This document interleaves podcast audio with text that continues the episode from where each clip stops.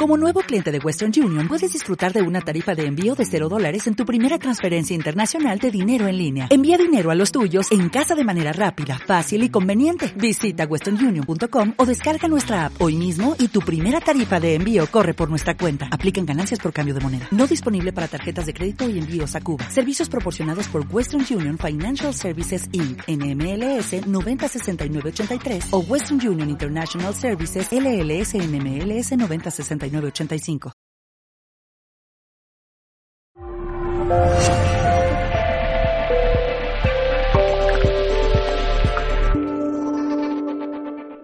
Nos encontramos con Sisto Paz. Gracias por estar con Mindalia Televisión. A ti, muchísimas gracias también por la oportunidad. Sisto, se están viviendo acontecimientos eh, muy eh, eh, excesivamente extraordinarios en la humanidad, de cara a que está subiendo el nivel de agresividad muchísimo en determinados países que pueden entrar en conflicto a todo el, el planeta. Que pueden llevar al mundo hacia la autodestrucción. Exactamente. Eh, Eh, la información de eh, tecnología extraterrestre, de bueno este congreso en el que tú participas y toda la información que se está dando, puede contribuir a, de alguna manera, a despertar la conciencia de que no va por ahí el camino, de que el camino de la violencia no es precisamente el más adecuado para la humanidad. Naturalmente que sí. Eh, recordemos de que si el ser humano en la actualidad está sísmico, volcánico, telúrico, tormentoso, o sea, nuestro comportamiento, nuestras actitudes, Eh, igualmente vemos que el planeta está en esa situación. Entonces, entender un poco realmente qué está pasando con nuestro planeta. La Tierra está eh, ingresando en un proceso de una metamorfosis, de una gran transformación. Es algo que había sido anunciado. Una de las cosas que mis detractores este, argumentan mucho es que yo soy muy repetitivo, ¿no? Que siempre estoy diciendo lo mismo. Pues esa es la ventaja. Hace cuarenta y tres años atrás ya hablábamos nosotros de un drástico cambio climático, de cambios y transformaciones en el planeta que iban a ocurrir no producto de la contaminación ambiental generada por el ser humano. Eso está, acelera procesos, pero no es la causa. La causa real es que cada veintiséis mil años del centro de nuestra galaxia se emite un pulso, una emisión de una energía, una radiación, que es la energía de la luz violeta. Y la energía de la luz violeta es la energía de la transmutación, de la mística, la fe, la magia, la energía del cambio. Entonces, cada veintiséis mil años esa energía llega a nuestro sistema solar, afecta al Sol y a todos y cada uno de los planetas del sistema solar. En las fotografías tomadas por la NASA de Júpiter, vas a ver tú que franjas completas de Júpiter, que eran tormentas que tenían miles de años de existir, han desaparecido de un año a otro. Ya este, Júpiter se está decolorando, Saturno está teniendo megatornados, huracanes, ciclones mucho más violentos que los de la Tierra, Neptuno, Plutón han cambiado de color, o sea que el fenómeno que está ocurriendo es totalmente este, galáctico, o sea no es solamente en la Tierra lo que está pasando. El Sol está teniendo también grandes tormentas solares, manchas solares, y todo es por ese pulso, esa energía que emite el centro de la galaxia. Pero uno dice, pero según los científicos en el centro de las galaxias hay agujeros negros y de un agujero negro no se emite nada. Pues hace cuarenta y tres años atrás los extraterrestres nos decían que en el centro de la galaxia no hay un agujero negro, Sagitario A, sino que hay una estrella supermasiva que funciona más bien como una especie de pliegue cósmico o portal dimensional. Es lo que llamaríamos en la actualidad un agujero de gusano. Curioso, en el dos mil quince eh, astrónomos a nivel mundial se reunieron para eh, analizar el hecho de que se ha descubierto tal cantidad de materia oscura en la galaxia que por esa densidad se piensa que en el centro de la galaxia no habría un agujero negro, sino más bien una especie de agujero gusano que podría facilitar viajes a través del tiempo y del espacio.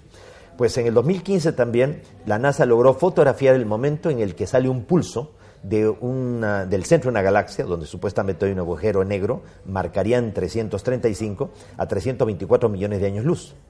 Y de un agujero negro no se emite nada. Entonces, ¿cómo logran captar ese pulso? Pues en noviembre del año dos mil diez, el telescopio espacial Fermi de rayos gamma logró captar el pulso emitido por el centro de la galaxia. Y la reconstrucción que hizo la NASA muestra de que forma como si fuera un ocho, como si fuera eh, un, eh, o sea, la mitosis celular, el momento que una célula se divide, o sea, el momento que nace algo. Darwin, cuando elaboró la teoría de la evolución de las especies, él sabía que cada cierto tiempo había una gran mutación generalizada, una gran metamorfosis del planeta. Eh, y solo las especies que eran capaces de adaptarse a la mutación eran las que sobrevivían. Él no sabía ni la periodicidad con la que eso ocurría, ni qué fue, qué era lo que lo promovía. Hoy día se sabe que cada veintiséis mil años hay un drástico cambio climático, y esto está generado por las convulsiones en el Sol y por una radiación de origen cósmico. Y eso es lo que genera realmente los cambios. Entonces, hace veintiséis mil años atrás los mamuts murieron congelados con la hierba en la boca, no a lo largo de horas, días o semanas, no, instantáneamente. Y eso podría pasar en este momento. O sea que toda esa radiación está afectando el campo magnético terrestre, está reduciendo, este, reduciéndolo al mínimo, calentando la atmósfera, derritiendo los glaciares, derritiendo los polos, con el riesgo subsiguiente que se detengan las corrientes marinas y se produzca un drástico cambio climático, que de hecho ya lo estamos viendo, ¿no? Los huracanes, los tornados, las lluvias diluviales, las sequías y todo. Pero si todo fuera ese cambio climático, ¿cómo explicar el incremento de la actividad sísmica y volcánica? Es que esa radiación también afecta el núcleo del planeta y hace que el planeta se hinche y sufre lo que se conoce como la gran expansión tectónica. Al hincharse el planeta, las placas tectónicas chocan más violentamente entre sí. Antes se sabía que los continentes se alejaban entre sí, entre uno y tres centímetros al año. Ahora están alejando once centímetros al año y en momentos clave como el terremoto en Japón, por ejemplo, de once de marzo del dos mil once, Japón y sus islas durante el terremoto se hundieron un metro y se corrieron dos metros cuarenta y uno en el mapa. O sea, pero en cuestión de minutos, ¿ya? Este, en el caso del terremoto de Chile de febrero del dos mil diez, la sola ciudad de Concepción, que fue el epicentro, se corrió ocho metros hacia el oeste. O sea, estamos hablando de cambios ya, pero violentísimos en el planeta Tierra, y la gente está preocupada más en el fútbol o en tonterías. Por favor, aterricémonos, ¿eh? comprometámonos con el planeta. Entonces, este, todas estas convulsiones del planeta, el incremento de actividad volcánica, si la Tierra es un pedacito de sol en proceso de enfriamiento, cada vez debería haber menos volcanes, menos terremotos, no más, no menos, ya, y esto es porque, como digo, estamos al final de un ciclo cósmico. Entonces, todo esto que está afectando al sol, que afecta a la Tierra, nos está afectando a nosotros. Entonces estamos en el mejor momento para que muchas personas, eh, unidos a través de la meditación, a través de la oración, a través del trabajo interno, dirijamos los acontecimientos para que las cosas sean lo menos traumáticas posibles. En el dos mil cinco, el presidente de El Salvador, don Antonio Elías Saca, al ver de que venía un huracán en ruta de colisión hacia El Salvador, y ya C N N había reportado cuánta gente iba a morir, la destrucción que iba a traer, pidió que todos los salvadoreños, más de cinco millones de personas, se tomaran de las manos y oraran y envolvieran en luz a su país. Pues el huracán se detuvo, comenzó a girar sobre sí mismo y cambió de rumbo y se fue a otra dirección. En el huracán Patricia, ¿recuerdan ustedes? grado siete, vientos huracanados de trescientos a cuatrocientos kilómetros por hora. El huracán más violento de la historia de la humanidad. Venía en ruta de colisión hacia México, se pensaba que iba a destruir México. La gente se unió, oró, meditó. Y hubo ovnis también en toda la costa del Pacífico mexicano. ¿Qué pasó con el huracán? Llegó a las costas de México y se diluyó y se convirtió en tormenta tropical. Es decir, que estamos viviendo un momento extraordinario para la humanidad, para todo el sistema. Y para que ejerzamos también el potencial que el ser humano tiene. Siempre y cuando nos unimos, unamos todos y creemos y lleguemos a crear entre todos una masa crítica, un estado mental colectivo positivo que pueda revertir, o sea, no impedir de que, de que estos cambios ocurran porque son procesos naturales, pero sí por lo menos que sean lo menos traumáticos posibles. Sin embargo, eh, estamos más entretenidos con el fútbol, como tú decías, y con otros aspectos del entretenimiento pan y circo, eh, que la sociedad no nos permite eh, fluir en este sentido. ¿Cuáles son, de alguna manera, los recursos que tú eh, pedirías a aquella persona que te está escuchando que pudiera sacar de sí mismo para poder sumarse a esta corriente de transformación? Hace un tiempo salió un libro llamado El secreto, que hablaba justamente de las leyes y principios universales, ¿no? Como la ley de atracción, que uno atrae sobre su vida de acuerdo a la frecuencia de sus pensamientos. Pues esto no era nada más que actualizar lo que hace miles de años atrás enseñó Hermes Trismegisto, todo el Atlante, el Antiguo Egipto, que hablaba de las siete leyes o principios universales, del Kybalión. La primera ley es el principio del mentalismo. Uno puede crear lo que cree. Si nosotros creemos en cosas positivas, atraemos a nuestra vida circunstancias y situaciones positivas. Si por el contrario, te dejas llevar por el fatalismo, el pesimismo, la negatividad, tu vida va a ser un fiel reflejo de ese estado mental alterado. La segunda ley universal, el principio de correspondencia. Así como es arriba, así es abajo y viceversa. ¿Quieres saber cómo funciona el universo? Conócete a ti mismo. ¿Quieres que el universo cambie? Cambia tú. Todo empieza con uno y a través de uno. Después el principio de vibración. Todo vibra, todo está en movimiento. Pero también es el poder de la palabra, la magia del verbo. Uno concreta lo que decreta. Pues son mucho cuidado con las cosas que uno dice. Habla solo cuando tus palabras sean más dulces que tu silencio. Si no tenemos nada bueno que decir, preferible no decir nada. ¿Mm? Después tenemos el principio de polaridad. A toda fuerza se le opone otra contraria de igual intensidad. Qué importante será el rol de la humanidad en el concierto de los mundos para que hayan fuerzas tan poderosas conspirando contra la humanidad. Después tenemos el principio de eh, ritmo. Todo está sujeto a fluctuaciones, todo va y viene. Cuanto más oscura está la noche, señales de que el día está más cerca. Si el panorama mundial está tan complicado es porque algo bueno, maravilloso, increíble está a punto de ocurrir. ¿Y eso que está a punto de ocurrir qué es? La liberación de mucha información que va a hacer que el ser humano se vuelva eh, mago y alquimista de su propia vida. Y muchas personas unidas podemos realmente eh, hacer de que el futuro sea lo menos traumático posible. Después viene el principio de causa y efecto. Todo lo que tú siembras, eso cosechas. Tratemos de que la siembra sea buena. Pensamientos positivos, actitudes positivas, para poder orientar, dirigir adecuadamente los acontecimientos. Y el último principio universal es el de género o generación. Todo en el universo busca su complementación. Con el tiempo llegas a darte cuenta que hasta lo malo no es tan malo, porque hace que lo bueno sea más bueno.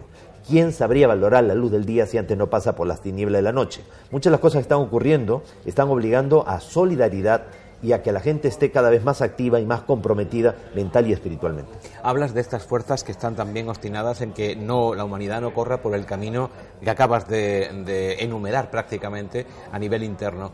Eh, ¿Cómo podemos detectar estas fuerzas? ¿Cómo podemos neutralizarlas aparte de los recursos personales que das? Imagínate tú, tu casa se está incendiando y tú estás viendo la televisión y estás viendo un, un programa que te distrae, ¿ya? Y en vez de salir con el extintor y comenzar a extinguir el fuego y llamar a los bomberos, sigues mirando la televisión. Eso es lo que está pasando ahora. Claro, entonces lo que se nos busca es distraer, confundir, ya, este, eh, de alguna manera hacernos creer de que realmente nosotros no tenemos ni la capacidad, ni, ni tenemos los recursos para poder transmutar, revertir, cambiar todo lo que está pasando. Um, ¿Cuál es tu próxima meta? Pues este, acabo de publicar un libro que se llama este, El Santuario de la Tierra. Este es un libro quizás eh, el más grande que he escrito. Es una síntesis de todos estos cuarenta y tres años de contacto con experiencias que hemos seguido teniendo y sobre todo con una cantidad de información que antes no había encontrado la forma de poderla transmitir. Entonces en este libro, El Santuario de la Tierra, hablo de portales dimensionales, hablo de lugares mágicos, de, eh, del momento tan especial de la humanidad en el que se tiene que volcar el conocimiento y qué tipo de conocimiento es. Pues todo eso ustedes lo van a encontrar en este libro de editorial Colima Books, aquí de Madrid, de España, y que se llama El Santuario de la Tierra. Ahora este, estoy terminando de, de escribir un libro que se va a llamar El secreto de, los, de las Siete Cuevas, que es toda la parte de México y que tiene que ver mucho con todos los cambios violentos que está sufriendo México, más todo el conocimiento que se guarda en México y por el cual se trata de neutralizar con cosas también muy violentas y muy agresivas y todo. Eh, acabo de estar hace una semana en Monte Shasta, en California. Tuvimos experiencias, eh, pudimos ver la proyección, ya no físicamente, pero sí proyectados los seres delante de nosotros, las naves, o sea, un apoyo muy interesante. Y este, aprovechamos también para hacer cadenas de irradiación por lo del huracán este, el Irma, por el de José, que felizmente se diluyó. Ya, bueno, ahora hay que trabajar también por este del María, que, que se va sobre, sobre Puerto Rico, pero realmente toda oportunidad que tenemos para poder actuar comprometidamente por el planeta.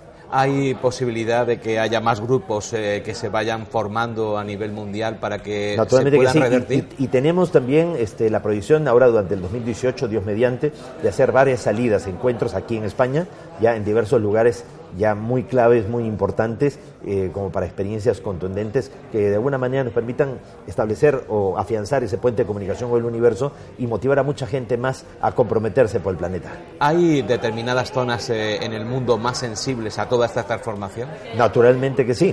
O sea, eh, España es la puerta, o sea, sí, la puerta del sol, la puerta de Europa, ya para una conexión espiritual. En los últimos años hemos visto cómo se ha tratado de, eh, de alguna manera, neutralizar todo el esfuerzo que España durante muchos años tuvo de despertar conciencia a la gente, de aperturar espiritualmente las cosas.